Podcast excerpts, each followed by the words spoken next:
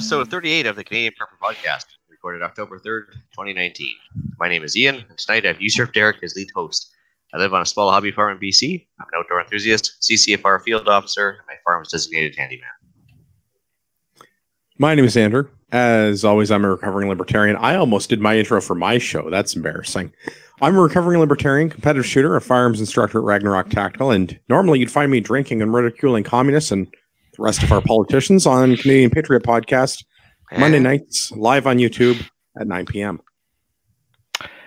And I am Hughes um, from Canada's East Coast. Uh, I am a Canadian Armed Forces veteran, as well as a current first responder. Uh, my hobbies are setting off commercial firework displays, competitive shooting, hunting, uh, and flying small single engine planes. Uh, my love of preparedness was born out of necessity to protect my family, which includes three young children uh, and our homestead in a rural area. So, setting up commercial fireworks, is, is that like job creation? Uh, for for for for firefighters, yeah, it definitely is. yeah. I couldn't think of a good jet, dad joke for tonight, so I'll have to go with uh, we have some reused content for you this episode. We're going to start off with some preparedness related articles, then we'll let you know how we've improved our preparedness since last episode, and finally we'll get into the main topic of this episode, which is reloading in preparedness. So, news. Yeah, I guess I can go first. Um, so the article um, I found pretty interesting is uh, the one that's predicting a really, really cold winter here in Canada, according to the Farmer's Almanac.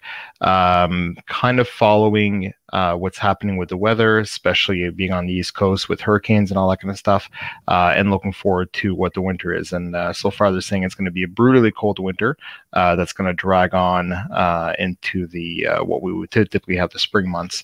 Um, so just really good to kind of think ahead and, and how you can better prepare yourself, knowing that the temperatures are going to be probably brutally cold this winter. Trying to figure out how they always get that so accurate with the Farmer's Almanac. I know scary. Farm, farmer voodoo. Um, for myself, I got an article on Hong Kong right now. I guess for the first time, uh, the police actually started using live ammunition on protesters. Uh, so things are continuing to go downhill there. Uh, don't hear much about it in mainstream press, though. Surprised it was even covered in MSN there. But interesting, say least. Uh, injured hiker left behind. So uh, on my side of the country, I left a news article in the show notes here. It was actually kind of funny. They uh, had a group of people going hiking one person got injured, so they thought, well, they're slowing us down too much, so let's just leave them behind. So they left a, an injured hiker alone on a trail and went home. And so a good lesson on what not to do. They, um, yeah. So basically, uh, somebody had to come across them later on and you know help them get help later on because they didn't even have a cell phone with them or anything. Pretty awesome. I don't understand how you would leave anybody behind. I mean, you know, if you if you if you have to leave somebody to go get help, um, you know, I I could understand that, but you know, to leave them and just go home and you know, it's cool. That's uh, well, you, you need, I, I think you need some new friends there. Well, especially with like if there's a group of them, why wouldn't they leave one person with a cell phone, maybe a blanket right. behind, and then right. the rest of you can go get help and go home or whatever? But I mean, you know, divide yeah. and conquer. There's four of you, as one person stays with the injured hiker and two others, you know, go out and seek help. But yeah, that's uh, that's a little crazy. Yeah, it's pretty surprising when I read that, especially out here. It's like they think these people have hiking down pat out here, but I guess not. Anyway, do you have anything you want to cover off, Andrew? No, thank you. Right on. Uh, what we've done lately for preps? Uh, don't have a sponsor right now, but uh, Hughes, take it away. Sure. Um, so we were here on the East Coast uh, in Nova Scotia. We were hit pretty badly with uh, Hurricane Dorian. Uh, it actually made direct landfall about 30 kilometers away from where I live. Uh, so that affected our uh, our region pretty badly. Uh, we were out of electricity for three days. Um, so I've been working on replenishing the fuel stocks um, as well as maintenance being performed on both of the generators, which ran uh, pretty much 24 7 for the duration of the power outage, um, and the chainsaws, because we cleared a lot of uh, dead trees and fallen trees um, in around the property and for some neighbors as well.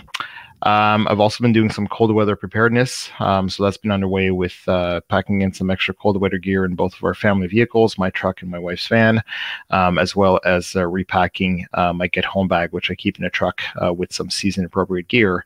Uh, I've also uh, done some enhancements to my home network because during the power outage, um, although I did have power, um, the the local um, ISP did not have power for the switches in the area. So um, I was out uh, for the count uh, when it comes to internet. So I've added some UPSs for all the communication equipment, which is the modems, switches, routers in the house, um, as well as a cellular modem through Bell uh, for an added backup uh, and redundancy to the uh, to the fiber optic uh, internet that's coming into the house, just so we don't lose comms. And that's what I've done. now you're making me feel like a slacker. well, so. that was for the last. That was for the last month now, not the last week. So that's true, I guess. But yeah, actually, it was pretty awesome when we were uh, watching some of your video there from the the hurricane rolling through. There's a lot of trees down, a lot of uh, a lot of stuff going on for sure. Yeah, and uh, for some people, didn't have their power restored uh, for eight days. Um, so we're lucky that we're on um, what's considered like a secondary highway. Um, so it's it's a major thoroughfare for emergency vehicles and all that kind of stuff. So um, the grid that we're on typically gets restored pretty quickly after um, the hospitals and all that kind of stuff. But uh, some people were out for eight days, uh, which is pretty bad. Um, Hurricane Juan in 2003, uh, some people were out of power for 19 days was the longest. Um, which I mean, 20 days without power. That's I mean, you you know, it's like third world third world country type stuff, right? So. Yeah, it's getting a little ridiculous at that point. Uh, as for myself, uh, pretty much absolutely nothing done for preparedness. I've been working lots. I haven't really been home a whole lot, but luckily I do have some vacation coming up and my hunting trip coming up soon. So um, other than that, I basically just wrote some podcast material. Here I am. Andrew. So I went through reorganized all of our long food, uh, long-term food storage and all of our ammunition storage and I've also decided to upgrade my uh, my long range game. I'm putting together a new precision rifle, so I got an ultimatum ultimatum precision deadline action with a uh, 308 barrel from International Barrels, and just waiting on my chassis and some other parts to come. You know, key components, triggers, muzzle brakes, grips, etc. Uh, and then I'll have a new precision rifle for next year, or you know, any other activities that require me to invalidate a target at a reasonable distance. Excellent. And the IBA, that's a made in Chilliwack here, isn't it? It is. It's my favorite BC brand of barrel. It's uh, it's organic. It's vegan.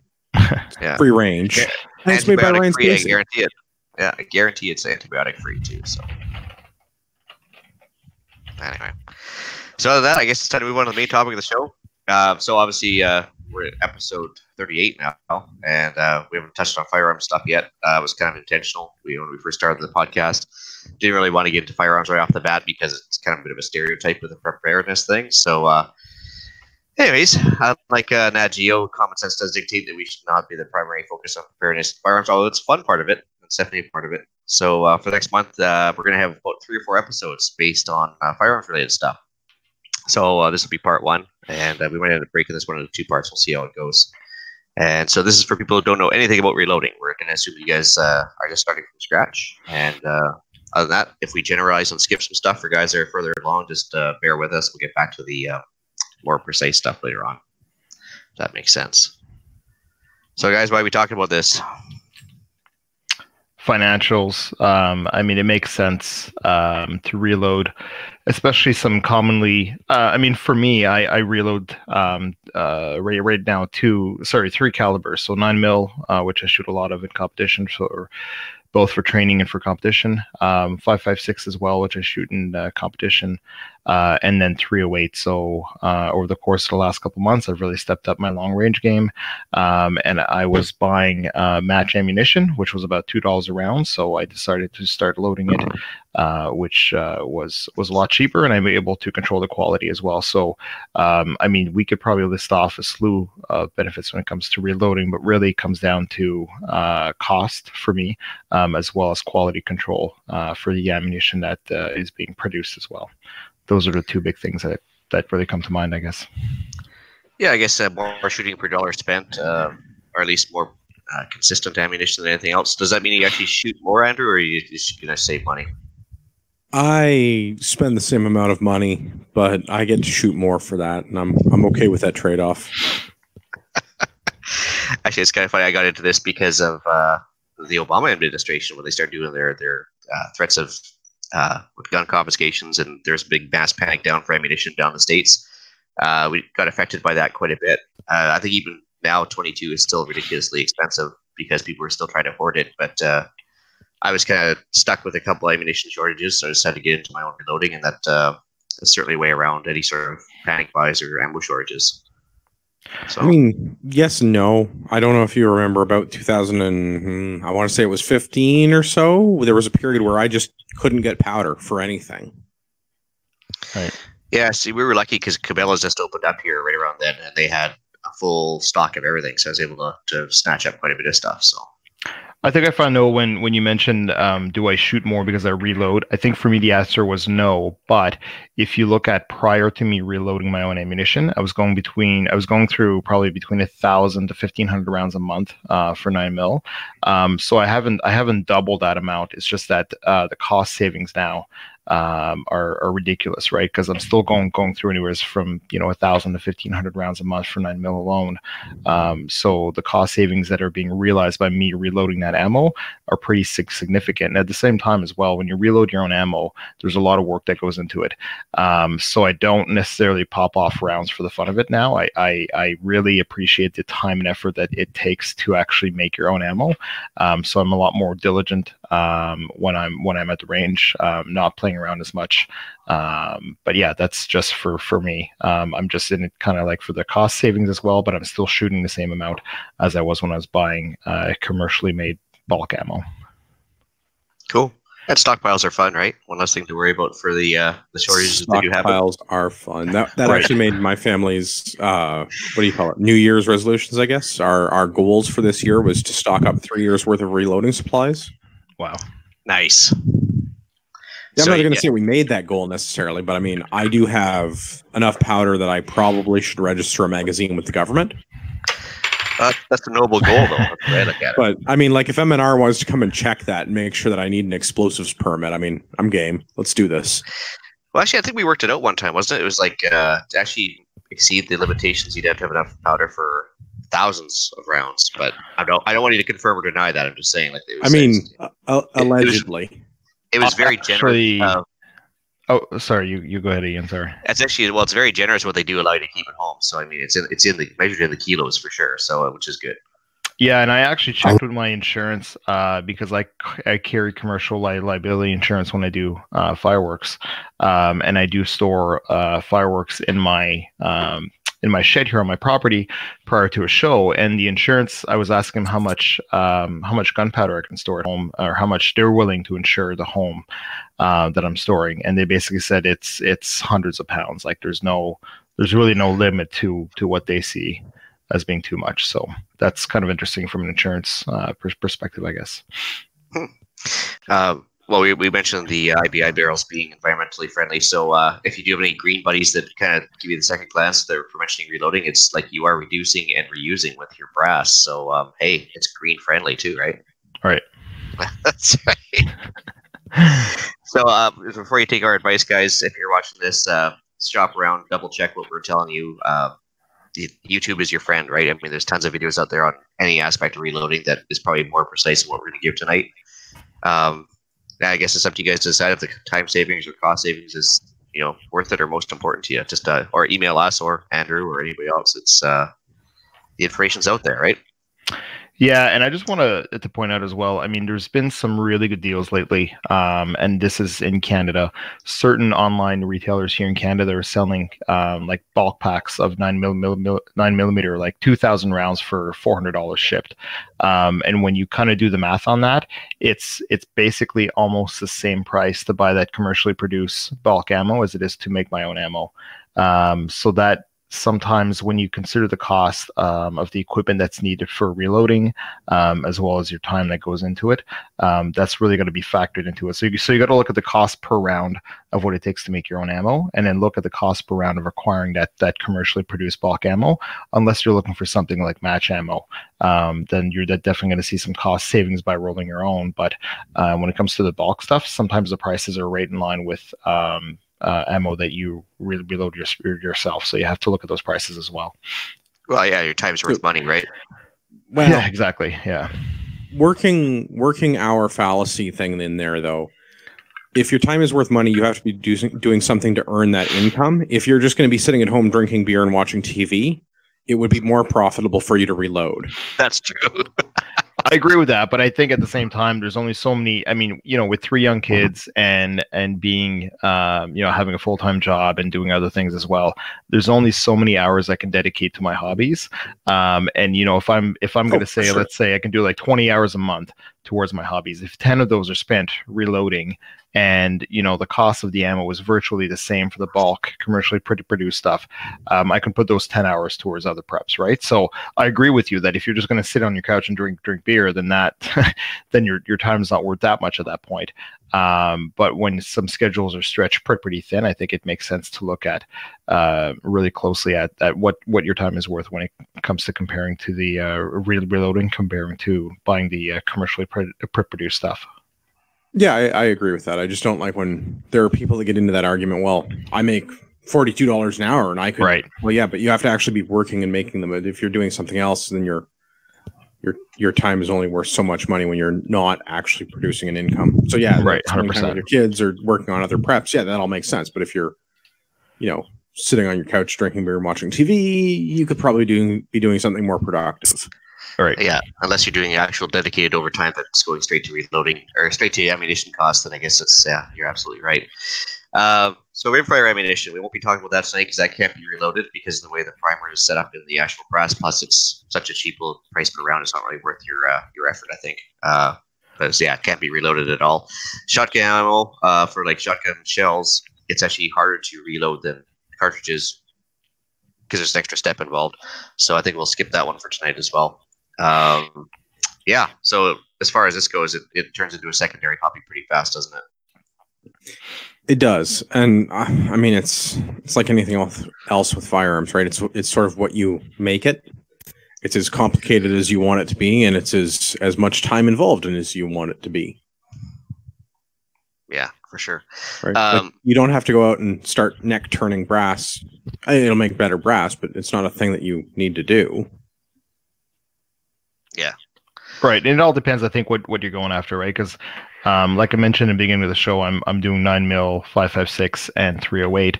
Um, and the three oh eight, um, I'm basically creating match ammunition. So I'm using the highest quality components for everything. Um, I, you know, I, I really am a lot more diligent when I'm reloading that ammo. Um, than when I uh, than than when I'm reloading, you know, the nine millimeter, which I use for for plinking all day, right? Um, so so I think there's a difference there if you're loading just to get some cheap uh, bulk ammunition for plinking, or if you're looking to get some some match ammunition for long range stuff, right? Yes. Can I can I ask you about your 308 because I'd I'd like to compare notes. I also reload for 308 for precision. Yeah, for sure. So what what are you what are you looking at cost per round reloaded versus what you would be shooting equivalent factory? Uh, so the factory match ammunition was about two dollars a round. I think it came up to about a dollar ninety-seven a round. Um, and the match ammunition that I'm really reloading, I'm about a dollar two a round. So I'm doing about ninety-five cents savings um, compared to the factory match ammunition.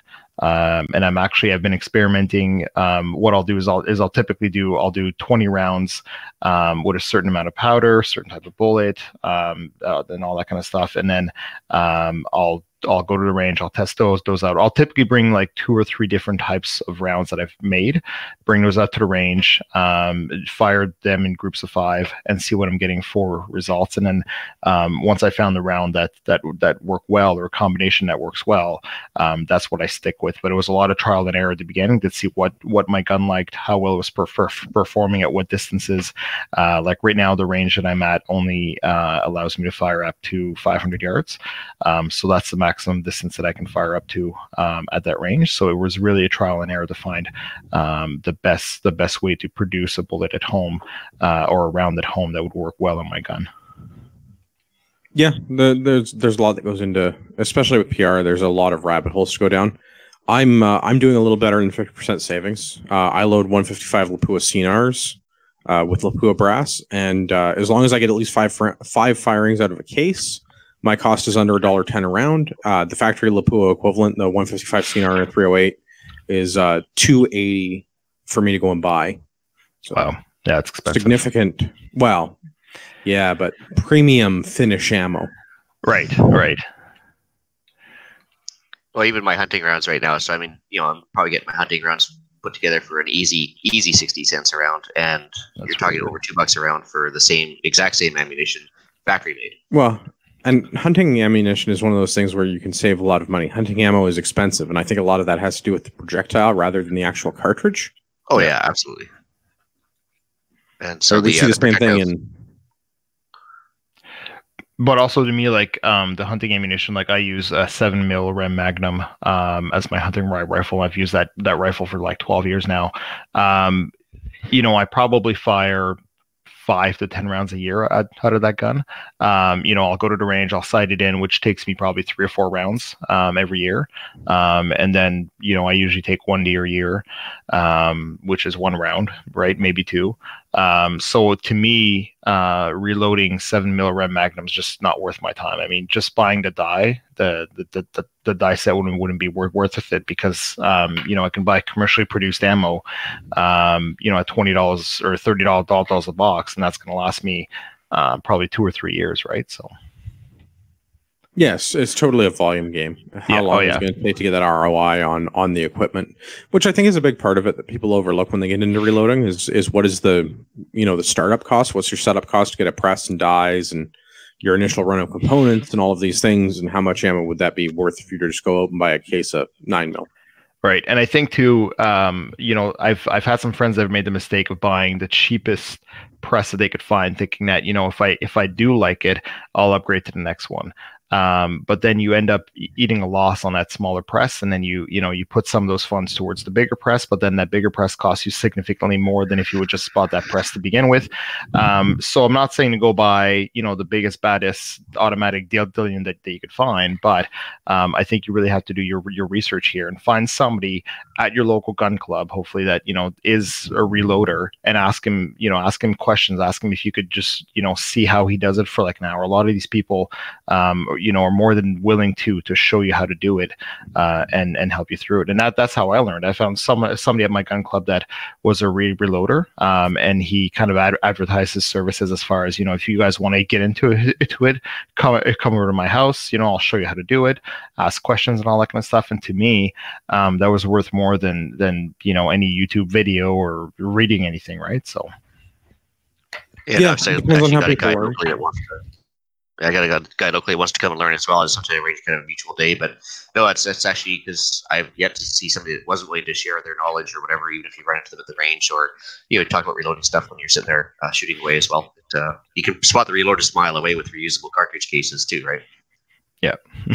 oh yeah. Anyway, so yeah, we talk about long distance accuracy round and the hunting rounds, but uh, the nice thing is you can also when you reload, you can do the reduced loads for newer shooters. Um, so if you're doing a short distance, you just want to get a newer shooter used to the rifle. Um, yeah, some uh, some cases down the states they do subsonic ammo for their suppressor use down there. Uh, general rule of thumb, I guess, the larger the caliber, the more savings could be had. So if uh, you're not going to get a whole lot of savings, they sit on bulk two two three. But if you're going to go either do like F class shooting with two two three or you know larger precision rifle stuff, it's you're going to have a better savings. Well, even the guys don't, you don't even have to get into F class. If you look at service rifle, um, the rounds that I was shooting in nationals, I have a clone of what is effectively Hornady Black. Uh, it's twenty four bucks for a box of twenty.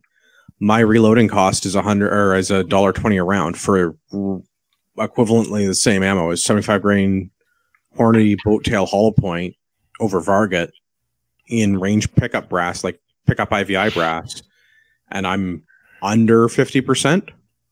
Yeah, that's, that's fantastic. Really yeah. So yeah, I guess if you're going to go out and get something like massive for DPNG, you're going to have to reload. But start smaller. yeah. Oh yeah, I mean it's way easier to save money on on the bigger calibers, and especially like Yeah. oddball calibers or things that are harder to come by. Eight millimeter Kurz, looking at you. or even eight millimeter Mauser nowadays. Like you just get a regular old Mauser. Um, that is one of those things where it's worth your while to reload if you want to plink away with some iron sighted uh, old Mauser, right? Yeah, and I found as well um, when it comes to saving money, um, the range that I go to, there's a lot of people that go there. They fire nine mil and two through three all day. Um, they pick up their brass, they dump it in a brass bucket, and that's it. So the the range says anyone is willing, you know, who's willing to take that that brass, it's it's yours for the taking. So I'll take the entire bucket and I'll spend you know entire nights just going through it and sorting it all out by brand and and and all that kind of stuff. And I can tell if it's if it's a factory fresh uh, casing or if it's been re- reloaded before. So you know there's significant cost savings to be done there as well because I, I don't have to purchase that brass new. I don't have to purchase the ammunition new, fire it, and then uh, reload it after that, right? So the fact that I can get free brass for nine mil and and, and two through three is is just amazing as far as the cost sa- savings as well. Or you can even resell some of the stuff too on uh, if you go on Canadian Gun Nuts. Uh, some people are selling stuff, and you know nine millimeter brass goes for what three cents around, but you know two two three you can That's why I make were- my little bags of. Uh, yeah, no, I mean seriously, the, the people will collect bottles off the side of the road for five cents a piece, and you can sell the same same brass for five cents a piece. I mean, what's, Right. what's the smarter move, right? I mean, you can get hundreds and hundreds of nine mil brass. and that's Um, what I was doing there for a while. Is that I was going to the range. Um, I was stopping by the range every every two weeks or so, collecting these five gallon buckets of brass, coming home and sorting it all out.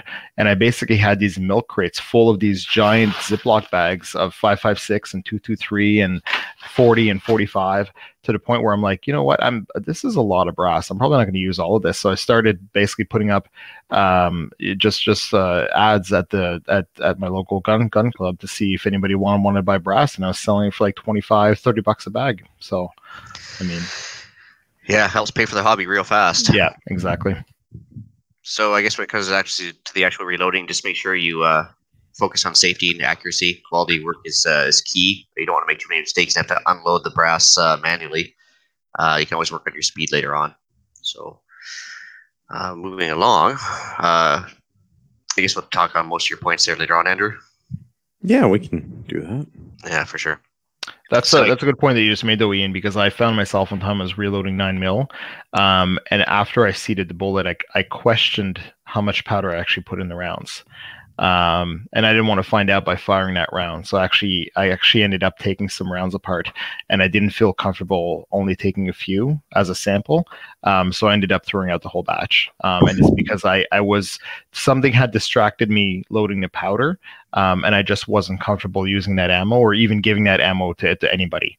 Um, so I ended up I ended up destroying all of the ammo, but that's that's because of a small inattention at the beginning of my reloading uh, hobby. So yeah. That's you just really have to be careful, careful, right? Get rid of any distractions. Um, you know, I only do it when the kids are in bed or the kids aren't home, so they can't come into the garage and distract me, and then I come back and I forgot where I am, right? So yeah, Well, actually, that, that brings up the good point. Like pistol brass is the one thing that's it's very easy to get a double charge in there, or like an overcharge situation where you can actually blow up your hand or your gun, and uh, or both. right, right. And, uh, the- you know, there's a story of uh, somebody at my at my range a few years ago that actually uh, he ended up using um, uh, fast burning pistol powder um, in a rifle round, um, and he did that accidentally. Uh, he put in the right amount of powder, but it was the wrong type of powder, uh, and he basically ended up um, blowing the, the the receiver part on his uh, rifle on his uh, rifle. So it's little things like that as well, right? So. Yeah, I mean the uh, so the case volume. I mean, with rifles, you can't. It's pretty hard to put double the amount of powder without spilling all over the place. And you know, you're gonna know you screwed up then. But pistol's kind of a little bit tricky there. But uh, Right. yeah, you're basically making a small scale pipe bomb. So just make sure you have the extra attention to the uh, the critical components there. So um, yeah, so I guess we'll just talk about the step by step process, so we can kind of work our way through it. I guess. So uh, Yeah. rifle and pistol cartridges have four main components: uh, the the actual bullet, or the projectile, uh, the gunpowder you put in the primer that sets everything off, and the actual brass case. So we mentioned the brass before. It's it's the only reusable part of the, the actual cartridge. The rest of you have to source elsewhere um, and you know pay for basically. So as far as uh, to get going on reloading, we talked about brass. So finding your brass is uh, is a bit of a thing. So we can be range trash pandas. I'm guilty of that as well. Like quite often, uh, start scouring through the garbage looking for everything else. They usually have a brass dedicated brass bucket at each range, but that's not always the case. Um, you can go in Canadian Gun Nuts and buy once fired brass. Uh, hopefully, it is just been fired once, but um, if you're a beginner, I, I wouldn't say it's not it's not worth your time buying new brass from Cabela's because uh, they charge a living daylights on you for that. Um, but there is yeah. Actually- the only the only time that it's worth to buy brand new brass if you is if you're hand loading for precision or if you can't get the brass. Yeah. All right. And but usually, I mean, if you're anywhere in Canada, somebody will ship it to you for sure because it's not dangerous goods uh, just to ship brass around. So, I mean, uh, there's a guy on uh, uh, gun owners of Canada as well named Bogey, and he's he's actually raising money for children's charity. He goes around and he does the trash panda thing. He cleans it all up for you, and then he ships you specific calibers for a really discounted price. And it all goes uh, the money he raises because he's a retiree. He just he's killing time, so he's uh, sending stuff off to do a uh, kids charity once with sales proceeds, which is kind of good. Um, yeah, so wear gloves when you're at the range. Uh, there's lead styphnate on the actual brass itself. Uh, not to mention lead dust depending on your projectiles. Uh, so basically, wear some protective gear when you're playing with it, or don't lick your fingers afterwards. So good point that um, good point that Andrew made as well. The only time I've ever brought uh, bought brass is uh, was for the precision stuff, and I ended up buying uh, Lapua brass because I know that I can reload nice. that four or five times, um, as opposed to the Remington brass, which maybe I'll get two two reloads out of it, right? So um, it is more expensive, but it's worth it, um, and you'll definitely get your money's worth out of it. So. So if you want to fast forward 30 minutes to this video um, and save yourself the, the brass processing time, uh, Black Sheep Brass in Canada does sell uh, pre-processed brass, which is all ready to be reloaded, which means that they've, they've gone through the, all the uh, the steps of, of brass prep. Uh, you'll pay a little more, but again, if you're you don't have the time to do this, it's it's maybe worth your while just to buy pre-processed brass. as cheaper than buying factory new brass. Just a thought out there, anyway. Yeah, it makes sense. So step one, however you get your brass, uh, once you have it, you're gonna have to clean it. So uh, cleaning your brass involves sending it through either a tumbler uh, of the corncob or walnut media type, or the stainless steel pins type.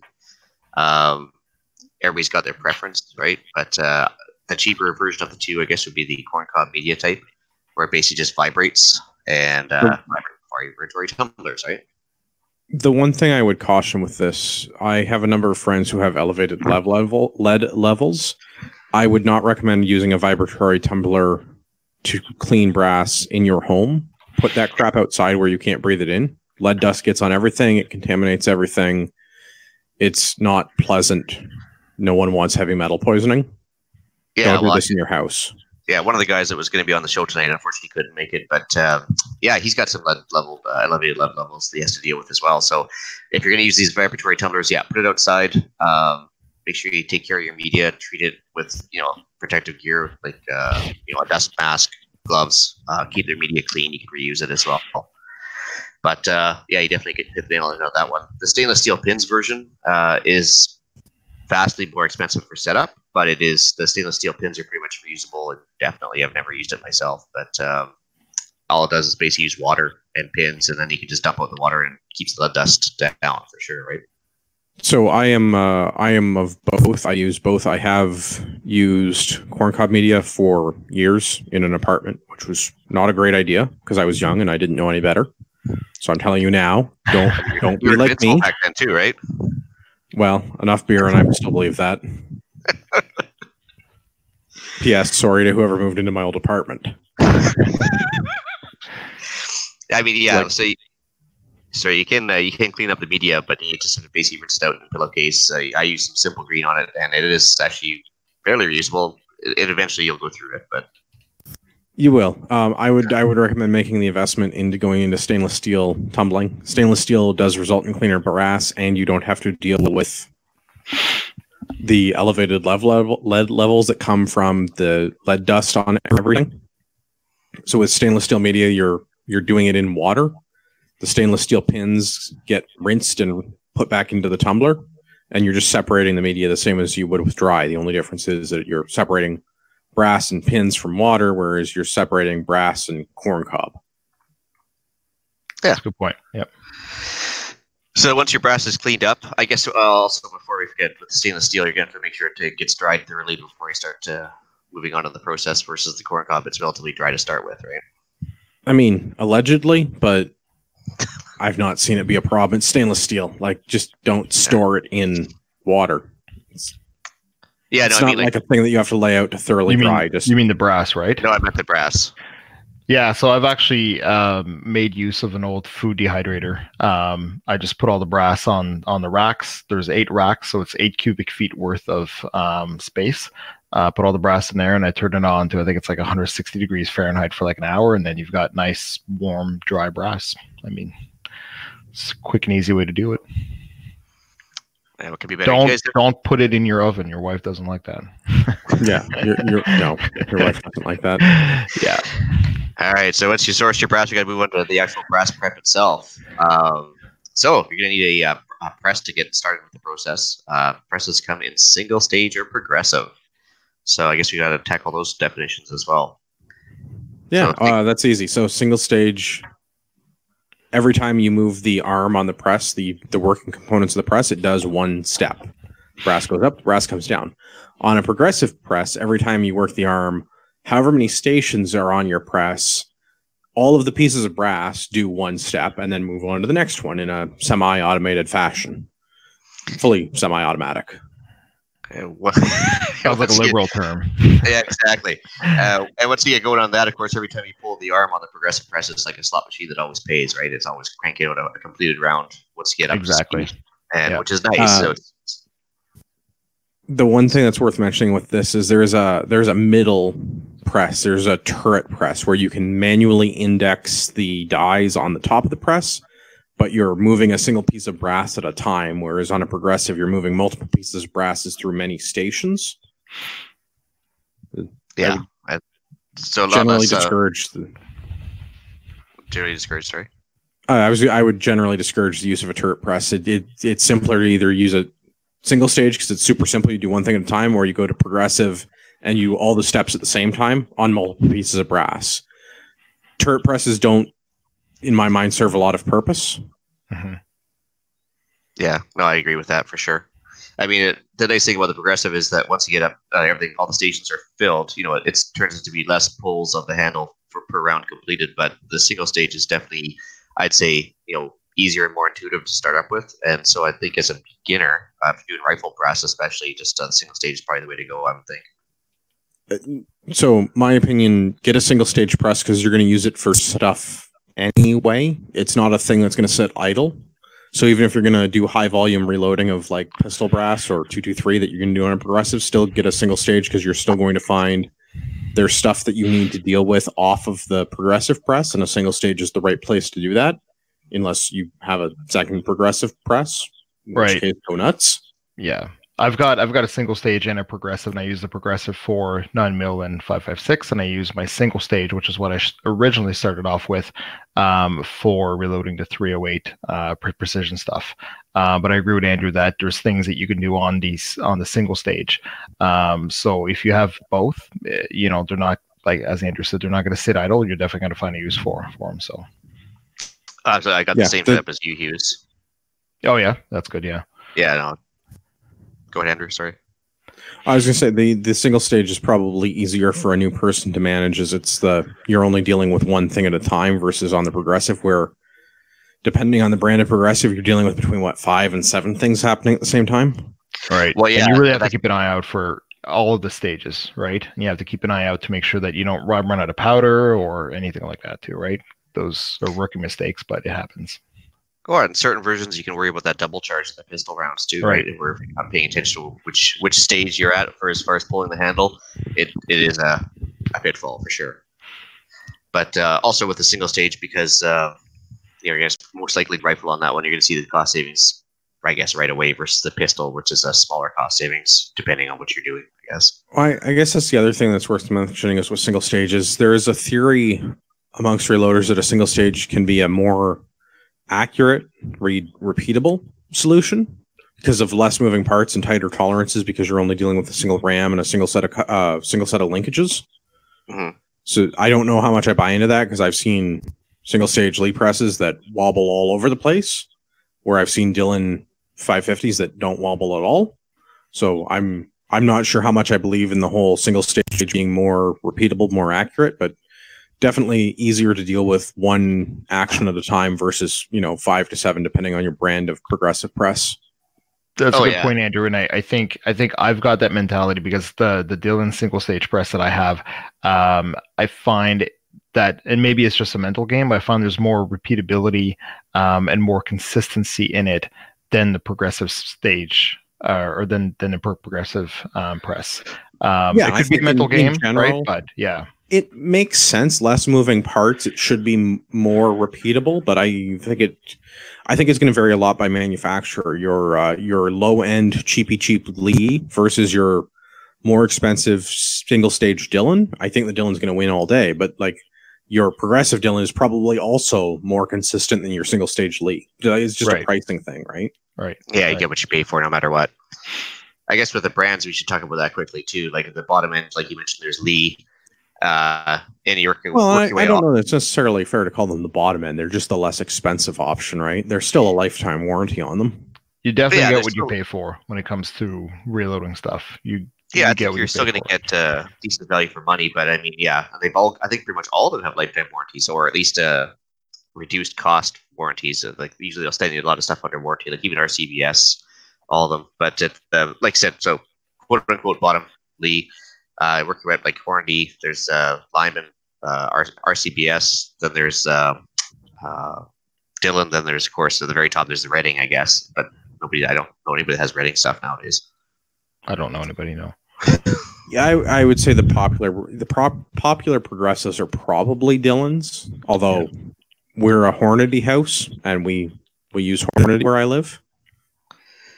But, But I find Dillon, as I well- think, is the popular progressive. Um, when you mention you know the Lee that wobbles all over the place as well, I think um, what's just as important as the type of press that you buy or the manufacturer of the press is how you mount it and what you mount it to.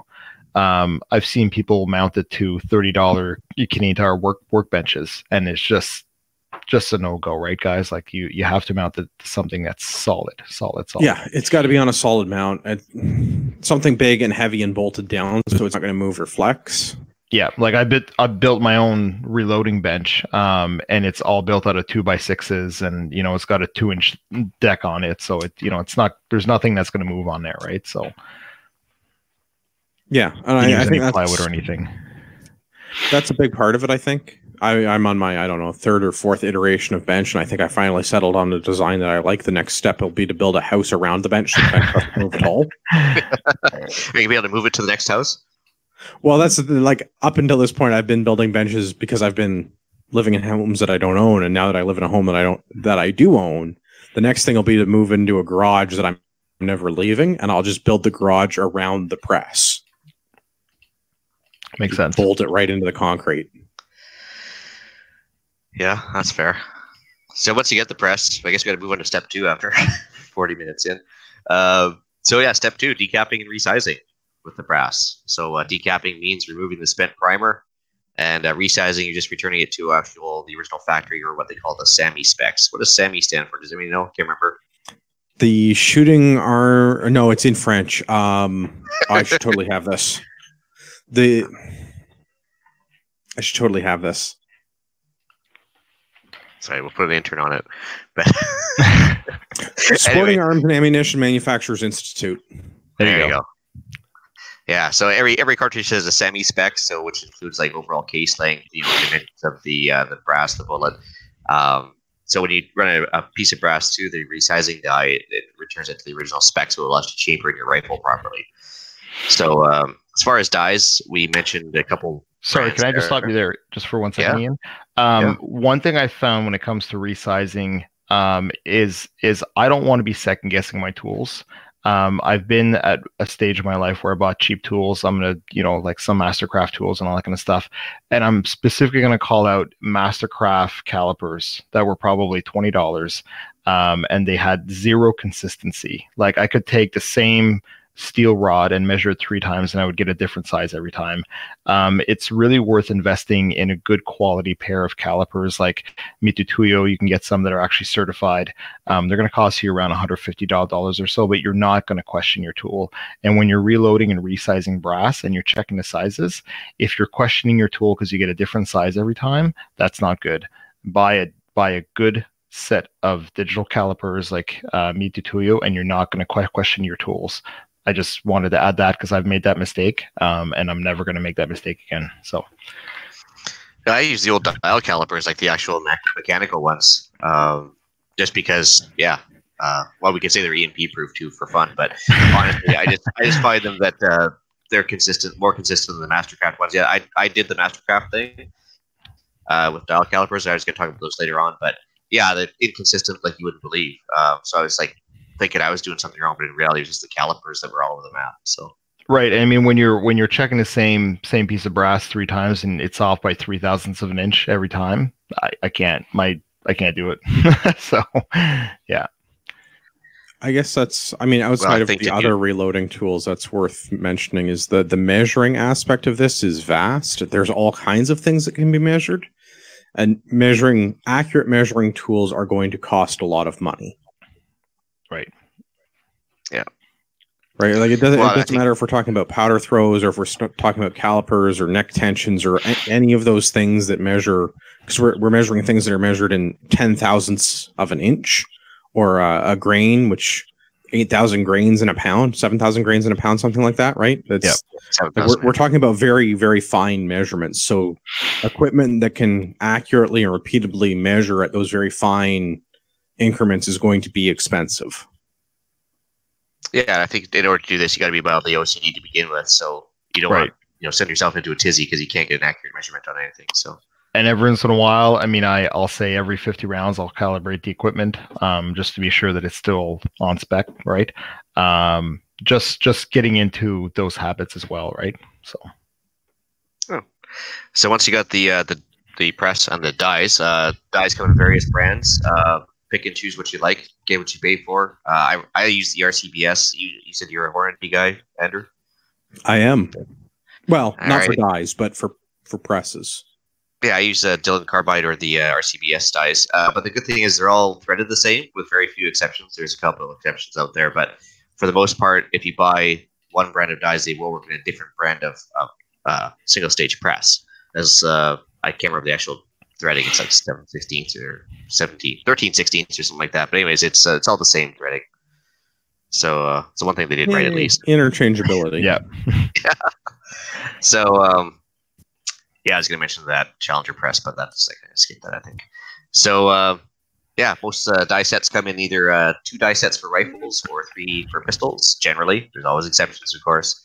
Uh, rifle die number one just basically resizes and deprimes the brass, which means it knocks out the old used primer. And then uh, rifles die number two uh, pushes the bullet in and crimps it into place. So we can talk about that later on. Uh, anything else you guys want to talk about with dies? If you're going to get into precision, spend the money on the three die set. Otherwise, don't worry about your three die set for rifle.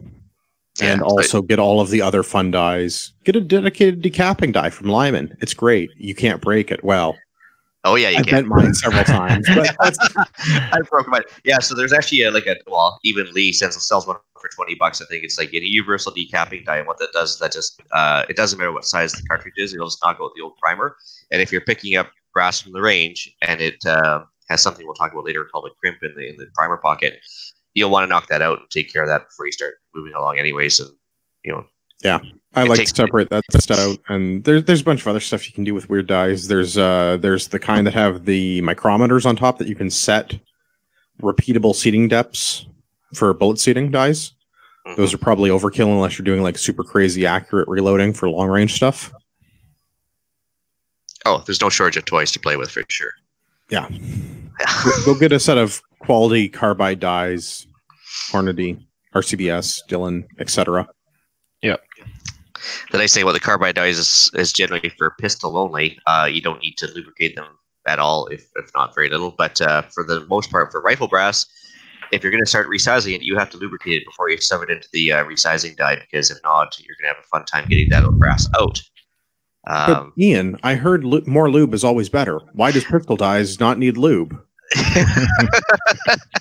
more lube is always better, right? You can never go wrong with that. So uh, when you're re- uh, lubing up your brass, you got to lube the inside of the case neck as well. Uh, Hughes, do you have the, the case in front of you? Yeah, uh, right here. just to show you what a case neck is.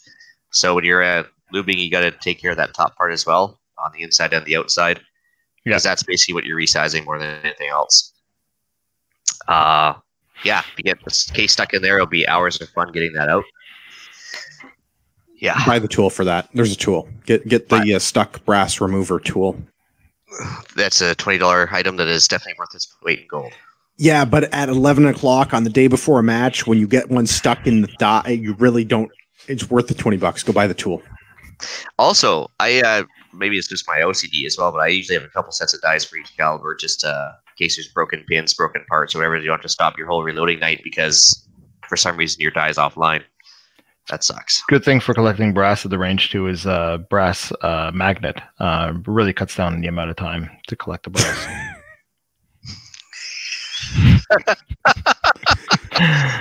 Okay, so yeah, brass but not being magnetic. Uh, no, uh, yeah, I, I remember we were we were well, I was I was fresh in the military, um, and we were at the range. And when you're in the military, you have to collect your brass. Um, and the instructors were leading some of my comrades to believe that they had magnets to pick up the brass, and I was just shaking my head. I was like, "Come on, guys, really?" Well, the good news is is that it would separate the steel brass from area that you can't reload. Sure, but the military only uses brass. Brass brass. Yeah, yeah. Yeah, but if you go to every every like a public range, you'll see lots of steel rusted out brass on the ground that can't be reloaded. And it's also got the wrong primers on them. Just leave them alone. right. Just don't touch that stuff. Yeah. Yeah. Um, so, anyways, uh, no matter what you got, I think you're going to end up upgrading your stuff over time. So, uh, be prepared for, I guess, a continued ev- evolution of your collection for sure, right? I mean, but you did mention getting a good reloading press right off the bat. That definitely, I would agree with that. Yeah. Uh, moving on, case trimming. So uh, once you get the uh, brass resized and you get the old primer knocked out, you have to uh, trim down the original uh, length of the case down to the original spec as well, because as you fire um, shouldered bullets, like uh, Hughes was showing on the screen there before, they do stretch out quite a bit. Uh, quite a bit, meaning in a thousandth of an inch. But uh, basically, that Yep. little part there is going to get a little longer than it it originally was. So uh, there is some tools available, uh, cheap and expensive, to uh, trim uh, brass down. But of course, the more money you spend, usually the faster the job will get done. Uh, there is a uh, what do you use, Andrew? Uh, Little Crow Gunworks World's Finest Case Trimmer, which is a caliber specific tool that gets trucked into a drill or drill press or some other type of a motor. And you put the brass into it and it works like a little, sort of like an end mill. I actually, I think it is just an end mill inside of a little, like a little die. Yeah, that's exactly what I use too. So I mean, they're not cheap. They're they were real running about what sixty Canadian or something like that, or maybe ninety Canadian. I remember what it was. Uh, yeah, I it, think I uh, probably paid close to 100 bucks for mine. Yeah, uh, but you know, it, it takes you maybe a second or two of just shoving that thing into the world's finest trimmer on the drill press, and it's done. And then 30 the- seconds of cuddling. Yeah, that's for something else. But anyway, uh, or you get the Lee system where you have to kind of mount it onto a drill press and kind of spin it around on this little this little pre-measured cutter, and it takes you up to like 20 seconds per piece of brass. So obviously, the more money you spend, the faster this will get done, right? I would say this is probably arguably one of the least enjoyable parts of reloading is getting case trimming down. My biggest complaint with the case trimming is I actually just can't listen to podcasts while I do it because the motors are always so damned loud. Okay, that's true. right? Like usually I'm in the shop and I have something on on the radio or on the listening to a podcast or whatever. And when I'm running a Headphones, drill presses are really loud. yeah. Yeah, that's what headphones are for, though, too, right? I was that's what I was using. I actually the, the headset I'm wearing right now is what I was starting to use now with the uh, World's Finest Trimmer because I've got it in this old old drill press. It's like belt fed and everything else, so it uh, it's spinning, vibrating, and everything else. And yeah, it's uh, it's pretty loud. So so once you got it resized, uh, you have to move on to the uh, final brass prep stage, which actually uh, there's a lot of things to do. Um, so you've got the empty primer pocket, which I don't think we can show anybody right now because I don't have any brass cases. With me. I don't have an empty one, but but, uh, yeah, you have to there's the primer. yeah. So you have to empty, uniform the primer pocket. Which, There you go. oh, yeah. It Won't focus. Oh, does Andrew got one? Yeah, I think so. Yeah, he does. Oh, there he is. There's, an empty primer uh, pocket. yeah. Yeah. There's not empty. And so, uh, yeah. So first things first, like Andrew said, you might want to do this as a dedicated step earlier on, but you can remove the old uh, military crimp from the primer pocket, which uh, basically is a small little tiny, tiny ring of uh, brass that basically needs was originally used to hold the primer in more securely, theoretically, but uh, needs to be removed before you shove a new primer in there. Um, so you have to remove the crimp from the primer pocket, uh, uniform the depth of the primer pocket, which is called primer pocket uniforming, and um, I guess other than that, the primer pocket reaming, which kind of angles off the sides of the primer pocket make it easier to put the primer back in. And uh, that's kind of a one-time thing because once the primer pocket's reamed out properly, then you shouldn't have to do it again. Um, you have to clean the primer pocket out of the old gunk, so there's probably some leftover lead styphnate and other stuff in there, burnt powder, whatever. Um, yeah, so that's got to get cleaned out. You'll probably see a shiny uh, pocket afterwards. And then you have to uh, smooth out or what they call chamfer the inside and outside of the case neck. Uh, the actual case mouth to put the projectile back in there a little more easily. Uh, last, some people like to run a brush through the neck just to get rid of little brass bits, um, or make sure there's nothing left in there. Um, that's that's pretty much it for setting up your brass prep. So I have a question for you about brass prep. Yep. Have you ever looked at a tool from Dillon called the Super Swage 600? Yes, I don't use it. Uh, it's actually awesome because it uh, takes care of that military crimp right away. I went a little bit bubba on mine, so Okay. I've got a uh, countersink bit in my drill press, and um, That'll work too. Yeah, so basically, I take just a carpenter's countersink bit that allows you to, pre, you know, pre-angle a hole in the wood for the uh, the screws, and basically it's spinning in the drill press, and I take the uh, the brass and just gently shove it up there for about half a second. It takes care of the uh, the uh, crimp, uh, the military crimp off the primer pocket. Probably takes a little more, more brass off than I should, but uh, it's not That's as probably uh, fine. it's probably fine.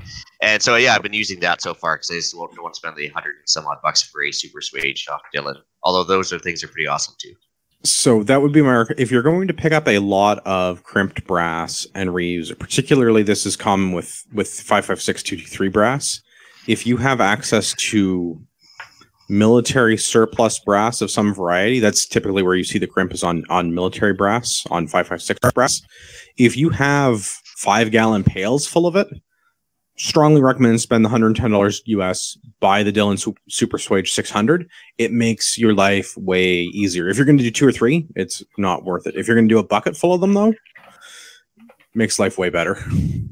Yeah, I mean even the primer pocket reamer theoretically can get rid of that crimp, but it's it's a little bit more time intensive, a lot more effort to, to get it on there. A lot uh, more, lot more work as someone with access to military surplus brass, allegedly, and uh, bucket loads to go through.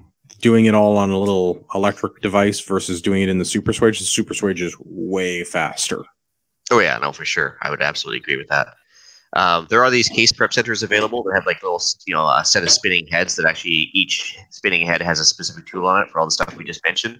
So uh, you can just go around the little circle of uh, the spinning heads, and one will like actually uh, ream your primer pocket, the other one will uniform it, the other one will clean it out, and everything else. Um, they do save a lot of time. Uh, or there are hand tools available to do all this stuff, but it depends on how much time you want to spend on your hobby, I guess, right? I guess it comes down to a volume thing again, right? So if you're reloading 308 precision, you're doing 20, 40 rounds a month, um, then it's probably not worth it. But yeah, if you're doing high volume 556, then yeah, for sure. Yeah. So once the brass prep is uh, all done, you're actually ready to start reloading. Took us an hour to get here, but we'll we'll get her done here. So uh, to actually make the ammo, you have to uh, reprime and drop a powder charge into the brass. So uh, primers go in the bottom of the case. Uh, Andrew showed the empty pocket there before.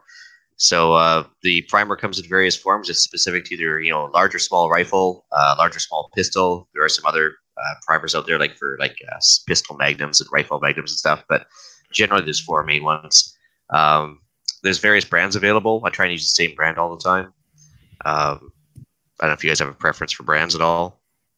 CCI. They're TCI as well. consistent next door nicely. Well, so that makes a, a, a three for on that one. We all use CCI brands. Uh, I find them consistent. Uh, they definitely withstand uh, semi-autos very well. Some some primers are really soft, um, and there is a possibility of setting off the, the round accidentally with the, the loose firing pins on some semi autos. Um, haven't haven't heard of it happening, but they say it's a thing. So anyway, uh, powder it's uh, bought by the pound generally and measured in grains. We talked about seven thousand grains per pound. Uh, most of your uh, charges for the bullets are going to be measured in grains. Um, I don't know when they're not, but anyways, that's that's how they're measured. If you wanted So- to convert to carrots, Carats or grams. Some people do might use micrograms over in Europe and stuff. and actually, it, and it's super common in Europe to measure powder charges in grams. Mhm. Yeah. Not for us though. We're still like bimetrical. We still use uh, imperial measurements for a lot of stuff. So Yeah, like grains, a super common imperial measurement. exactly. You know, happens all the time. I weigh else 800, 800 stone and six grains. I get 13 farthings to the yard arm, and that's the way I likes it. Anyway, uh, yeah, to prime your brass, there are hand primers available. So uh, you can get primer tools available for your single stage press. Um, I uh, I've used everything from the Lee Auto Prime, which is a handheld primer thing, to uh, actually ones that you know push the primer right from the bottom. Dillon Progressive presses the uh, as, as one of the, the stages. After they knocked out the old primer, they almost immediately shove a new primer in, which is fine for pistol and stuff. But sometimes with rifle, you want to clean that primer pocket out before you let it do that. Um, but there's a thousand different ways to prime these things. As a prepper, it's always nice to have at least two ways of doing it, right? Nothing. No, it's true. Yeah. Um, yeah. So, anyways, once you got your uh, primer back in, you're going to want to uh, add powder, uh, which is probably the most critical uh, thing to take care of and and uh, research on. So you need load data to determine how much powder to use safely. Uh, you also uh, need a means to measure your powder charge. You can't just fill the case up at the top and say "good to go," because Wait, what? You hilarity can't? would- Really? yeah, hilarity hilarity's going to ensue otherwise. I guess. So, yeah, so the powder dispensers they come in volumetric or uh, and dispenser scale types, I guess. Uh, so there's like everything from just a powder drop, where it has a volumetric preset amount that you can adjust. Just drop a, the same volume of powder every time. There's ones that heck she can uh, spin out a little powder charge onto a scale and, and do it right down to the tenth of a grain. Um, obviously, the more you spend, the more more toys you're going to get with that too, right? Yes, and if anyone has an extra 400 bucks kicking around, I would love an RCBS Charge Master. You want to Actually, donate it's kind of $400 to the show? email us at uh yeah actually i have the hornady auto charge. I got it on sale last christmas uh on amazon. They had it on blow it for 190 dollars. It was crazy Wow. um and so yeah for stuff like that it's fantastic. Uh, so i rolled up my birthday and christmas together and pooled some cash and got her done. Yeah, because those are like 450 bucks. Uh, yeah it was just it was a crazy blowout price so um Wow, it took a it took like six weeks to get here via the us postal service but that's fine. yeah. Anyway, um, so yeah, I use a digital scale for a lot of uh, uh, single rifle charges, but they're uh, they're pretty sensitive. Like even if you walk around the room or if you have overhead fluorescent lights, uh, a slight breeze on them, you can have the the scale kind of go up and down because it like I said, it's on tenths of a grain, so it uh, it can get pretty crazy. There are beam scales to measure your powder with. Uh, old school. I actually bought an old Redding beam scale from uh, the local gun show that last uh, last month, and it's oil dampened, so it actually slows down a lot faster. It's kind of neat. Um, yeah, the cost is usually the same for these uh, either these uh, auto charges or um, anything else to do it. If you get a super duper expensive beam scale, you probably pay just as much money if you really wanted to, right? Yeah, Yeah. the thing to the thing to bear in mind with the beam scales is the uh, the teeth over time may wear. They have to be repointed. It's just like keeping a saw sharp or anything else, right? Like the it's little ridges. So over time, those those can wear and give you less accurate powder charges. But in, in general, beam scale is pretty hard to screw up. Yeah. Well, and of course, keeping with that, that motif, that the beam scales again are EMP proof. So, uh, but the digital scales get you way more accuracy. Um, if you need to fine tune a powder load, there's also something called a powder trickler that will allow you to like almost add it by the particular grain of powder and uh, fine tune your loads if you're not happy with the results from your volume- volumetric dispenser. Um, I have an F class buddy that does that. He just basically hand trickles all of his charges, which is a little bit OCD, but that's okay. It's the right kind of OCD, though. That's right. So, in order to know how much powder to put in, uh, you got to consult with uh, you know actual reloading uh, manuals. So um, reloading manuals can be found anywhere: Amazon, Cabela's, any gun store. Um, yeah, reloading manuals usually specific to bullet manufacturers. So uh, for myself, I use a lot of Hornady bullets. So I bought the Hornady book of reloading, and they come in various uh, versions as new bullet types come out. But they're going to provide you with the uh, cartridge overall length if for some reason you don't know what it is, um, how much powder to put in there, um, how short to trim your brass ahead of time, because uh, you can't have it just a max factory length, uh, because there's always tolerances plus or minus. You might have brass too long to fit in your rifle, might not chamber properly. Uh, it'll give you starting and your maximum powder loads. Yeah, Piece of advice I would uh, I would start with that. I also have the Hornady book because Hornady, but I've been using Hornady bullets and all that good stuff. So find the book that has your bullets and powder, and also the internet is not a bad place to look. Although I would not Google what to use, I would go to the powder manufacturer's website. A lot of the popular powder manufacturers, Hodgdon, IMR, their websites have basic load data on their site to give you a starting point if it's not in the book or I like to compare the book to what the powder manufacturer says to see if the bullet manufacturer and the powder manufacturer look like they line up to give me Yeah. that that starting reference. Don't get your Yep. information off forums or internet troll boards. It just just go to the manufacturer's site. Yeah. Hundred percent. So uh, it's worthwhile to go to the manufacturer's site. Don't just Google what should I load in my nine millimeter. That's not going to get you a good result. But if you're going to load, uh, if you're going to load Hodgdon powder, go to Hodgdon's website and look up your powder. Yeah. And I mean, no matter what they say, they, they'll get to give you a minimum and maximum powder load. Don't go with the maximum right off the bat because rifles are different across the, across the board. So start with your either your minimum or a uh, a certain percentage off the top, whatever you're comfortable with.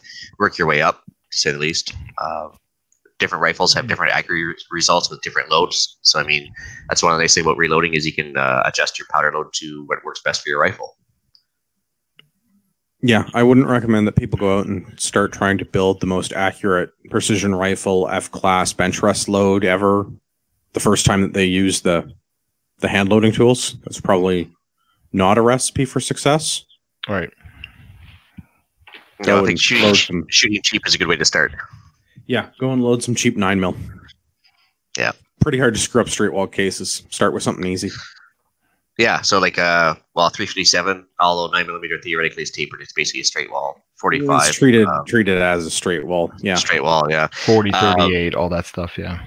yeah. So anything like that is super easy to way to start. Um, but there are some symptoms that if you are putting too much powder in your uh, cartridge for whatever, you might notice the primers popping out the back. That's a definite sign of overpressure. So keep an eye on. If anything doesn't primer look normal, popping would be you fired it. really bad. There- You're gonna see stuff before you before you prop before you pop primers. You're gonna see some other things. Primer primers coming out would be a, a very bad day. Yeah, that's what I'm saying. So, do, um, you, uh, do you want to describe what primer flattening would look like? Well, I can. Uh, basically, if you push the primer in too far, um, there's a problem there as well. You're going to uh, affect the efficacy of the primer, and um it might not even work at all. I guess theoretically. Oh, I, I mean for for overpressure. If you see primer flattening, yeah, go for it if you want to. So I mean, it's what it sounds like. Normally, if you look at a fire case, you're going to see the the divot from the firing pin, uh, flattened primers, the contour on the edge of the primer around where the uh, the edge of the primer pocket is will look like it's flush. Normally, the the edge of the primer should look sort of tapered, so it's not um, flat. If the primer's been struck and you have the divot and it looks flat, you're getting flattening that would be the first one of the first observable signs of overpressure. You'll get that before you get popped primers. Uh, the other thing you're going to observe at about the same time that you start getting prop, popped primers is split cases. That's also bad. You shouldn't be having ruptured cases. Well, that's also something we forgot to mention too. When you're when you're picking up your brass off the range, if there's any sort of cracks or anything else, don't use it. Yeah. Just. Uh, that's either means it's been used too many times or it's, it's gone through some overpressure issues. yeah, Um, there's uh, there's two different kinds of uh, of of rupture that you'll see. Uh, either uh, parallel with the body of the cartridge, so like between the bullet and the primer, you'll see a, the the side of the case, either at the case neck or in the case body, will have a fissure in it. That's that's bad. That's from overpressure. The other thing you'll see is uh, case head separations. So that's parallel to the case head, so the the bottom of the case where the primer goes into. You'll start to see that change color. Um, it it looks like um, like machine wear on the on the brass. It starts to change color and look like it's been overworked. It, it's difficult to describe what that looks like, but it, it's too shiny, and you'll see that all the way around the uh, the the diameter of the case, all the way around the outside the case, perpendicular parallel to the uh, the case head where the the cartridge stamping information is. You'll start to see that separate, and that's because the brass has started to overwork. When Ian talked earlier about trimming brass, what happens when the brass is fired is the blast the brass will flow is not a metallurgically accurate term, but the brass will flow forward into the path of least resistance. The brass will want to travel down the barrel during overpressure because the brass is being forced to expand and then rapidly contract after firing. But some of that brass works forward. That's why the neck gets lengthened. That's why the brass needs to be trimmed over time. And where that brass is coming from is where the brass is thicker in the cartridge case, which is the case web, which is that part of the brass that's right above the, the case head. Case head separation is bad. You don't want that um, eventually extractors will start ripping case heads off of cartridges. Yay, autism. that's, that's, what this show is all about today. So, or at least it's Asperger's syndrome, uh, supposedly itself with OCD. But uh, yeah, so you mentioned the mainstream powders uh, like Hodgdon's IMR brand. I love them because the fact they have great online resources available. Um, they're also probably able to be found pretty much anywhere. Um, at my local store, they everybody carries them, so that's nice. Uh, you can order them online uh, as well through Cabela's. Um, yeah, so I would, if you're going to start out, just start with that, like a more mainstream brand than some obscure stuff. I do believe they're offering some uh, Chinese-made powders and primers on certain stores. I'm not sure, but 100 percent go behind those. Yeah, I'm not. I would I would stick with a a, a well-known, well-published North American or European-made powder. Hodgdon, IMR, and I will butcher the spelling, but the Lapua powder, Vituri Vurit. However you say that. Yes, yeah. them. It's yeah. Finnish. Glurpen, yeah. Gleben, Gloppen, etc. I remember that song. Uh, yeah, no, it's uh, it's it's Finnish. I've never used that stuff at all, but yeah, it's out there. Alliance. There's there's also other brands, but I'd say those Hodgdon IMR is probably the way to go. Um, next last step, I guess, coming up. So uh, seating the bullet, crimping it into place um, is next last step. So seating basically involves pushing the bullet far enough in to be less than the max cartridge overall length, or hole as they would like to found it, or like to call it in the reloading book. Um, so once you see the bullet, you might have to crimp it into place. So I don't suppose you guys got a, a loose round there, do you? I don't know. Just ah, okay. brass. So crimp is uh, pinching the brass basically onto the bullet, uh, for lack of a better, simpler term. Um, you don't need to crimp a bullet uh, unless you either have a cannelure, which is like the ridgy ring on the projectile, or if you had to slightly uh, bell out or expand the brass during resizing for pistol brass, uh, then you're going to definitely need to squish it back into place. Um, some people don't uh, crimp at all. Some people have to crimp the living daylights out of it. It's all personal preference and I guess results oriented. Question or yeah, uh, comments on that? I mean, uh, the more it's crimped, the higher the operating pressure will be, and that's a factor that'll come into play with your reloading because operating pressures matter. So the the more the more crimped, the higher the pressure is going to be before the bullet's released. Two two kinds of crimping to be aware of: roll crimping and taper crimping. They work differently. They do the same thing. Uh, if you're going to have a dedicated crimping station on a progressive press, I would strongly recommend for pistol cartridges looking at taper crimp dies particularly the Lee die. Actually, the factory taper crimp die from Lee is actually very good. Uh, other other than that, crimping is one of those things you have to sort of try and adjust. If you don't crimp 556, for example, the recoil from firing the rifle may dislodge the bullets that are still in the cartridges in your magazine prior to firing. You have not used enough crimp. You can also cause extremely high pressures too much crimp. It's true. Good point. Yep. So that's it. You made it through the reloading process. So the last step is the fun one. To uh, so to unload the bullets, just merely squeeze the trigger, then start the whole process over again. What? We're not going to talk about like kinetic and uh, the other kind of puller, kinetic and uh, oh, call yeah. it. No, that's not it. No, I What's think the one you we'll, put uh, in the press? Oh, you mean uh, to uh, to unload it uh, as far as like uh, if you screw up or whatever? Yeah, yeah, Yeah, the, the- the the kinetic collet puller, puller. puller and uh, is it a collet puller? The one that goes in the press? Yeah. Get, so get if one you of those. do You're gonna you're gonna screw Yeah. it up at some point. Get get those. Yeah, so if you actually do screw up your, uh, your your cartridge making, you realize you know down the road that you made fifty cartridges with way too much powder in them, or maybe you somehow didn't put powder in them, which does occasionally happen. I've happen. seen that happen. Um, yeah. so there's a kinetic puller which basically looks like a glorified hammer. Uh, so basically, it allows you to place the cartridge inside this uh, cavity inside this hammer-looking thing, and you give it a couple wraps on a solid surface, not wood. Wood doesn't work. More like a, a rock hardness type of thing. Concrete floors and uh, just gentle taps, it'll eventually squeeze the bullet out or knock the bullet out. And then the uh, the collet puller is actually like use your reloading press to, I guess, gently grip the bullet while you remove it and uh, usually it makes the bullet reusable still. Yeah, the collet puller should leave a small surface mark that shouldn't cause any performance issues, and the kinetic puller shouldn't leave any marks. But the kinetic puller tends to be messier because it will throw powder all over the effing place. Right. Yeah. Don't put your rounds in a vice and use vice grips on a bullet eater. Don't do that stuff. You're just gonna ruin everything. Yeah, don't don't do that. Seen people do that too. Don't do that.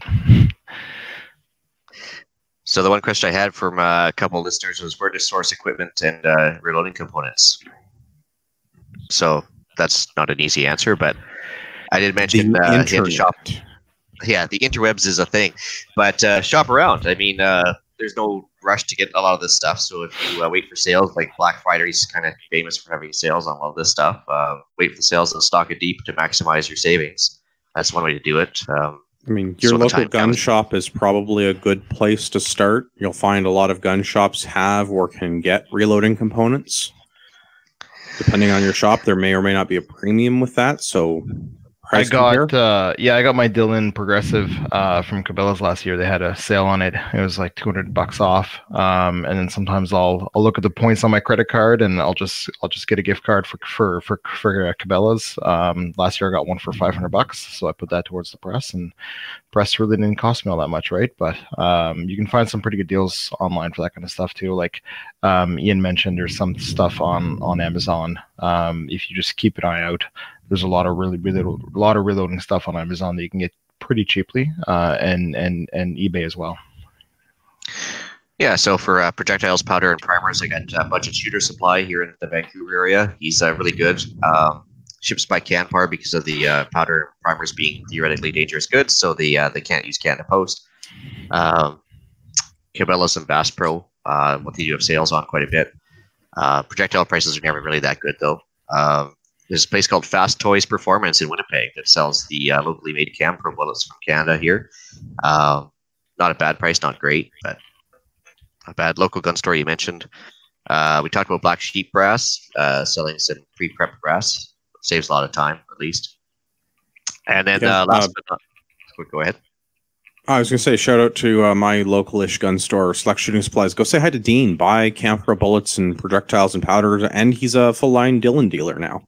Also, Oh. So, go if you're if you're in Southern Ontario, go go to Select Shooting Supplies, but also wherever you are, go to your local store because it's probably going to be cheaper to buy powder than have it shipped to you because the hazmat fees suck.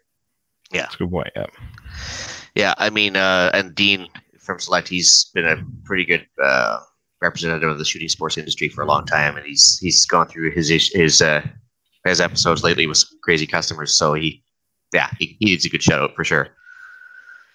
Um, projectiles and brasses. So uh, yeah, if you want to get some uh, cheaper like used presses, uh, brass or projectiles, usually somebody's got a bunch of projectiles on clear out on uh, Canadian Gun Nuts' equipment exchange. Um, usually get us a dies there for thirty bucks as well. Um, try not to buy powder or primers off CGN because you don't know what they've done with that open container of powder. But uh, also the shipping costs, like Andrew mentioned, are going to kill you if you try and get somebody to ship you primers and powder off CGN. Know, yeah, primer and powder, I would th- say is a thing that you probably want to try and get locally. Maybe you can get online for a deal, but you can probably get it cheaper local, just because the, the shipping cost on hazmat is going to suck. Yeah. Um, bullets are also heavy, so again, if you can source those locally, or if you can find them from somebody on sale, Uh, if you're me and you're buying Lapua, you don't have a choice. There's like three places you can buy Lapua because they all come from the same distributor. There's not a lot of options. If you're looking at other stuff like your uh, your Campro, super quality IPSC nine mil bullet, just buy wherever selling Campro because they're all going to be the same price. Mhm.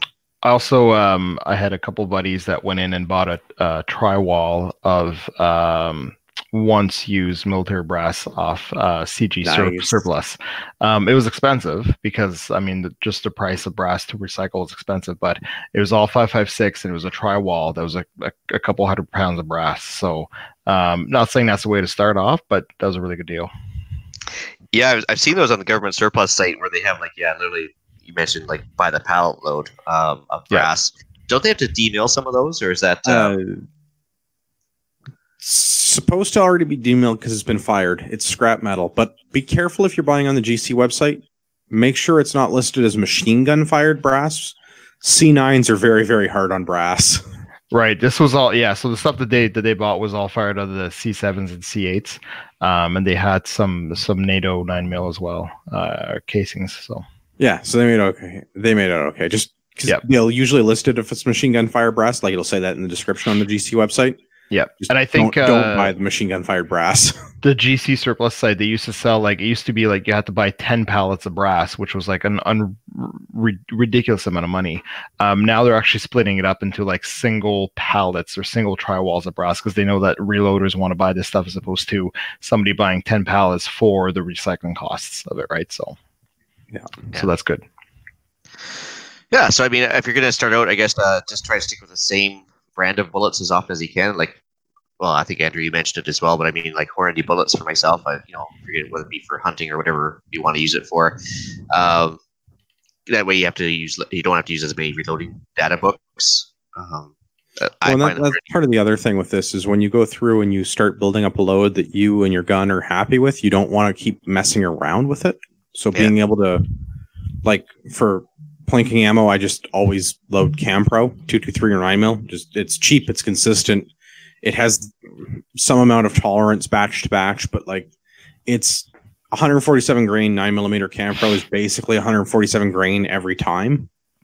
Yeah. more you get one heavy one, you get one light one now and then, but like they're they're reasonably consistent for what they are for the price that you're paying, and then you don't have to mess around with reloading recipes and changing things. And same thing with powder and primer. Like find the one that works, buy it in bulk, just keep using that one.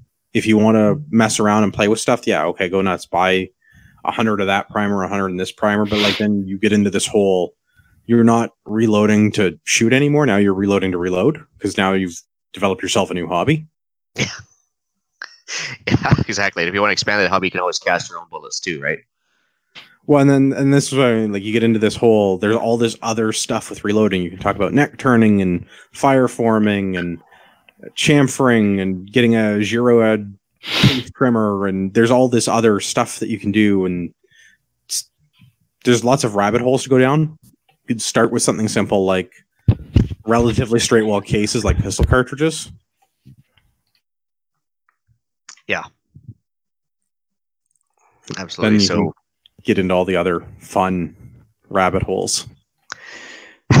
so for the uh, more information, I put uh, a couple YouTubers on there. Uh, there's a couple guys that do a lot of reloading on YouTube. Uh, there's actually a reloading podcast out there called the Reloading Podcast. Um, if you want to listen to that, uh, Fortune Cookie 45 LC. I watch a lot of his stuff on online for uh, reloading. But you know, basically, if you're looking to reload a certain caliber, just Google reloading whatever caliber, put it on YouTube, and you'll be shocked what you find. There's tons of stuff out there. Yeah. Do you have any book recommendations for people that are more readers rather than YouTubers? Well, as far as uh, nobody's putting out too many like show books on reloading. Uh, There's the ABCs of reloading. I remember was a good one, but that's old now. I mean, that's what was that published back in the 60s or 70s? I don't know. 60s or 70s, yeah. Yeah, Yeah, I have the like sixth edition of that book, and it's I learned how to reload on that book because I didn't know anybody that reloaded when I started. yeah. I got So- that one, and I ended up not using it as much as yeah, learning how to do uh, stuff on YouTube actually. But um, yeah, the ABCs of reloading. There's a couple other ones, but I, I can't even tell what they are anymore. But uh, yeah, I mean, there's always a, when you get these latest book on reloading, like Hornady's, they have a couple articles at the front, but basically it's just for load data. It's not actually a, a book on reloading. Yeah, I would I would start with the ABCs of reloading and get your YouTube and get a couple of uh, get a couple of manufacturers' books. The uh, the Lyman book is not bad. The Hornady book is very good. The Speer book is very good. The Sierra book is reasonable for their bullets. Get Yeah. a couple books. Yeah. So I put a list of uh, tools and equipment needed on the show notes there that people can refer back to. The one thing we did talk about was uh, a bonus item, chronograph. Um, some people want to verify what they're actually getting versus what the recipe told them they're going to get for speed. But that'll probably come down the road with people trying to do more precision stuff, I would imagine, right? Yeah, when you get into competition, not even precision stuff. Uh, if you're going to load for handgun, if you're doing competitive action handgun sports like IPSC or IDPA, you have to meet a certain power factor threshold. Power factor, yeah. So you will need to be able to tell how fast your bullet is going, and no, you can't eyeball it. Yeah. Well, power factor is a combination of bullet weight, speed, and I can't remember something else involved, wasn't there? Caliber, I guess. Nah, bullet weight and speed. Yeah, that's, uh, okay. So you have to be minimum power factor in order to be, uh, I guess, uh, a legal competitor, or else they just disregard your results. That's correct, right? Yeah, you're shooting for fun, which there's Yeah. nothing wrong with that. But if you're going to spend all that money, you may as well go through the process. Make sure you're shooting ammunition that meets the requirements. Yeah. So, I mean, most of the stuff we mentioned is uh, one-time buys that last for life. So, uh, and we mentioned that most of the presses have some sort of lifetime warranty. Um, I like Dillon's because basically no questions asked. When I got my press, it was actually missing a couple parts.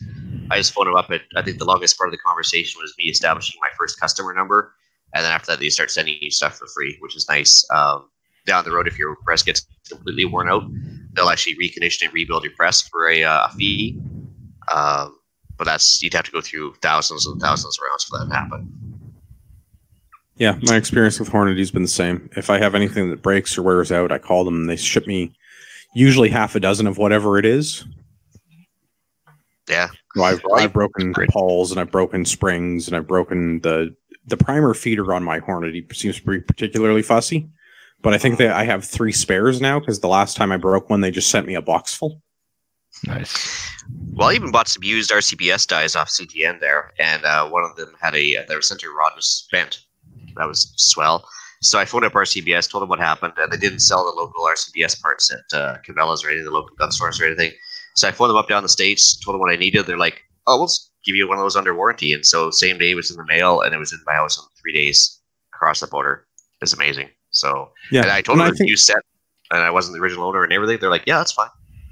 Yeah, lifetime, and for them it's lifetime, and I think that's true of all, almost all of the the press and part manufacturers. I don't think I think so. I yeah. can't think of anybody that doesn't have some sort of unconditional or very limited conditional lifetime warranty.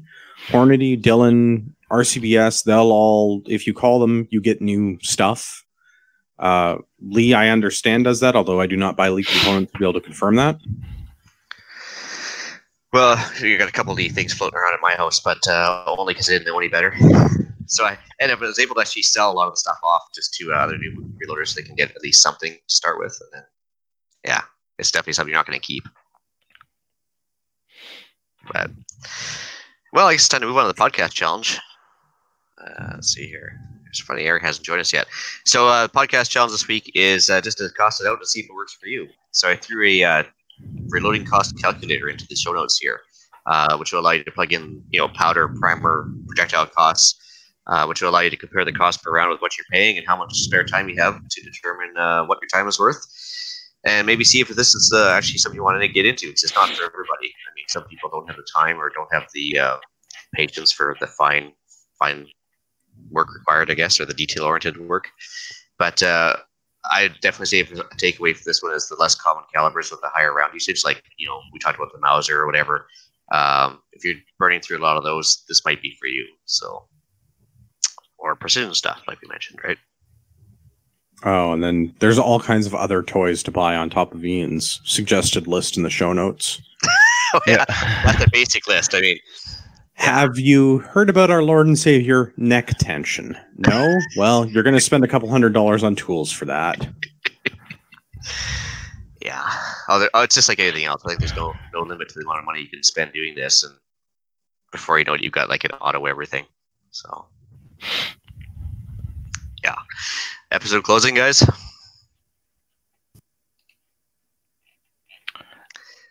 Well, uh, let's see here. I got the Great British Columbia Shakeout coming up on uh, October 17th at 10:17 a.m. Um, mentioned this last week. It's basically a government-sponsored kind of uh, earthquake preparedness event. The website's horrible, but the, the intentions are good, so I just thought I'd throw it out there. Shoutouts, Andrew. I'm gonna give my wife a shout out because she puts up with my ridiculous hobbies and allows me time in the garage to make all of the ammo that I shoot every year. And she allows you to come on extra podcast during the week too. Yes. no shout outs for me this week. I'm good. All right, I got uh, two uh, two of them. One for the 90 year old man trapped in the 35 year old's body. Uh, he knows who he is. Uh, he's a stealth prepper. It turns out that was actually kind of nice to hear. Um, so yeah, uh, fantastic. I'm glad he's he's on the program. Uh, yesterday's coworker was a surprise too. He uh, he's going to start listening as of tonight, so hopefully he comes back for more episodes of the uh, prepper goodness for dispensing here. Uh, iTunes reviews. We're still at uh, the one four star and one one star that's bugging Eric so much. Thirty four five stars. Uh, we got a nice long lengthy uh, letter here. Hughes, you want to read this one out? You you want me to? Yeah, please. Okay, so it says, "Hi guys, I'm a fairly new listener. Uh, I've been listening to the other CPP for several months now, and have recently Woo. been uh, getting caught up uh, on uh, been getting caught up back on your catalog. So far, I love the show and have been learning lots from each episode. I never really considered myself a prepper, but the more I listen to you guys, the more I realize I've been prepping for years. I work in highway construction, which is uh, which has me living out of a trailer and constantly moving around BC and Alberta, as well as trips to Ontario and back over." Uh, back every year to visit family. Um, this has, of course, led me to various truck and trailer breakdowns, and with each new one, new tools and equipment have been added to the toolbox to make it quicker and easier next time. I now have given, uh, I now at any given time have the tools in my truck to repair just about anything that could happen as long as I can find the parts. Uh, also, two spare tires for the trailer because two is one and one is none, uh, which is a prepper rule. Uh, most recently, I had a wheel bearing fail. Uh, partway through a 10 hour drive, was able to replace it and continue with just four hour delay. Uh, I started on keto and IF back in January and I've since lost 60 pounds. Congratulations. Um, I've also seen many of the same personal improvements in my everyday life uh, that you all described in the keto episode. Uh, I've been using NordVPN for over a year. I am admittedly slacking on the IFAK but front, but am working uh, working on rectifying that. Uh, I'm planning on getting into reloading soon as I can afford the initial setup. Uh, I've been saving brass forever, uh, and I'm also planning on doing the amateur radio operator exam during the off season uh, this winter as well. Anyways, back on topic, the most recent podcast challenge. Um, I have attached my picture of my Dakota jacket, and I'm comfortable sleeping in it. Recently purchased from Mark's Work Wearhouse for sale at $69, if I remember correctly. Uh, and then a classic snap-on toque uh, that previously belonged to my grandfather. I've slept uh, in this already. Um, I've not yet purchased, purchased a sleeping bag uh, as I'm currently working in a somewhat remote area, but will be hitting up surplus stores as soon as I return to civilization. So, in lieu of a sleeping bag, here are the insulated overalls I purchased before this trip at a Peavey Mart uh, for $129.99, and I have an I have other pairs of the same overalls that I've slept in while hunting, as well as during cross country drives in winter, but needed new ones because, well, keto. Hopefully, this long winded email will make uh, up for lack of sleeping bag and still grant me entry into the contest. The girl looks pretty awesome. Keep up the great work, Sam. Samuel Clemens. I loved his books. They were great. so, thanks, man. I uh, starting to get uh, need a drink of water before we get on to this next one. So I got one from the uh, traveling prepper who tells me that uh, he ended up going with Arc'teryx jackets. And he said, "Sorry, Ian, because I did mention that don't go with Arc'teryx and go with Milsurp." But he, anyways, he went with Arc'teryx. I like having equipment that I use often and not packed away in the closet, never to be used. It's a waste of money. So therefore, I elected to go with a modular system for a winter jacket. I chose the Arc'teryx Alpha LT as an outer shell layer. Layer. It's Gore-Tex, so waterproof and breathable. This shell keeps the wind and elements away from the inner thermal layer, which is down-filled Arc'teryx Thorium Puffy. Combined together, it creates a warm winter jacket. Separated, I can use the shell year-round as a rain jacket or wear everywhere jacket. If hiking or shelter building in the winter, wearing both or a dedicated partner can be much too hot. There you have the ability to layer down. The shell's color is a dark muted navy blue. The inner layer is just black. Gray Man Theory was in mind for the color choice as neon red would stick out, both in the woods and in the city. Overall, the cost for the two jackets came below that of an equivalent quality winter parka, and in addition, I have a year long use out of them as opposed to just one season. Cheers from the traveling prepper. Well, he's got a good point there, I guess. Uh, rather than getting the uh, Milsurp uh, uh, jacket, he's uh, going with the uh, layer system, which is nothing wrong with that either, right? Makes sense. Yeah. And that's about it. Uh, I think it's time for the outro. So I guess I have to bring uh, episode 38 of the Canadian Prepper podcast to an end. You can find the uh, podcast on iTunes, Podbean, Spotify, or your favorite podcast app. Please help us out. Take a few minutes to submit a review. It helps other people find us. You can also find us at prepperpodcast.ca and on Facebook. Uh, you can reach Ian directly by emailing me at the retreat at gmail.com. And we record these shows on StreamYard. If you want early peek at the shows, please subscribe to the YouTube channel uh, Canadian Prepper Podcast and click on the notifications tab. This gives you alerts uh, when we're going live. Um, and you can reach me, Hughes, at uh, hfxprepper at gmail.com. And I've got my own YouTube channel as well, which is uh, if you just search that in YouTube. Normally, you can find me at Canadian Patriot Podcast. We have a website. Listen to us on iTunes, etc., etc. Um, for my favorite author, if you need NIFAC, or if you're not Sam Clemens and you just want NIFAC, check out RagnarOkTactical.ca. Use the discount code Patriot at checkout. I don't have any tourniquets right now, though. TACOM and stuff. We'll get more, I promise.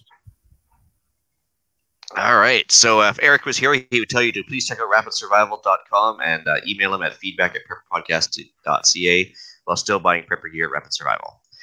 So thanks for joining us and tune in for the next episode when we're going to be talking about finally uh, firearms legal defense. So until next time, be prepared, stay safe, and it's up to you, Hughes. Have a great night. Works for me. I don't know.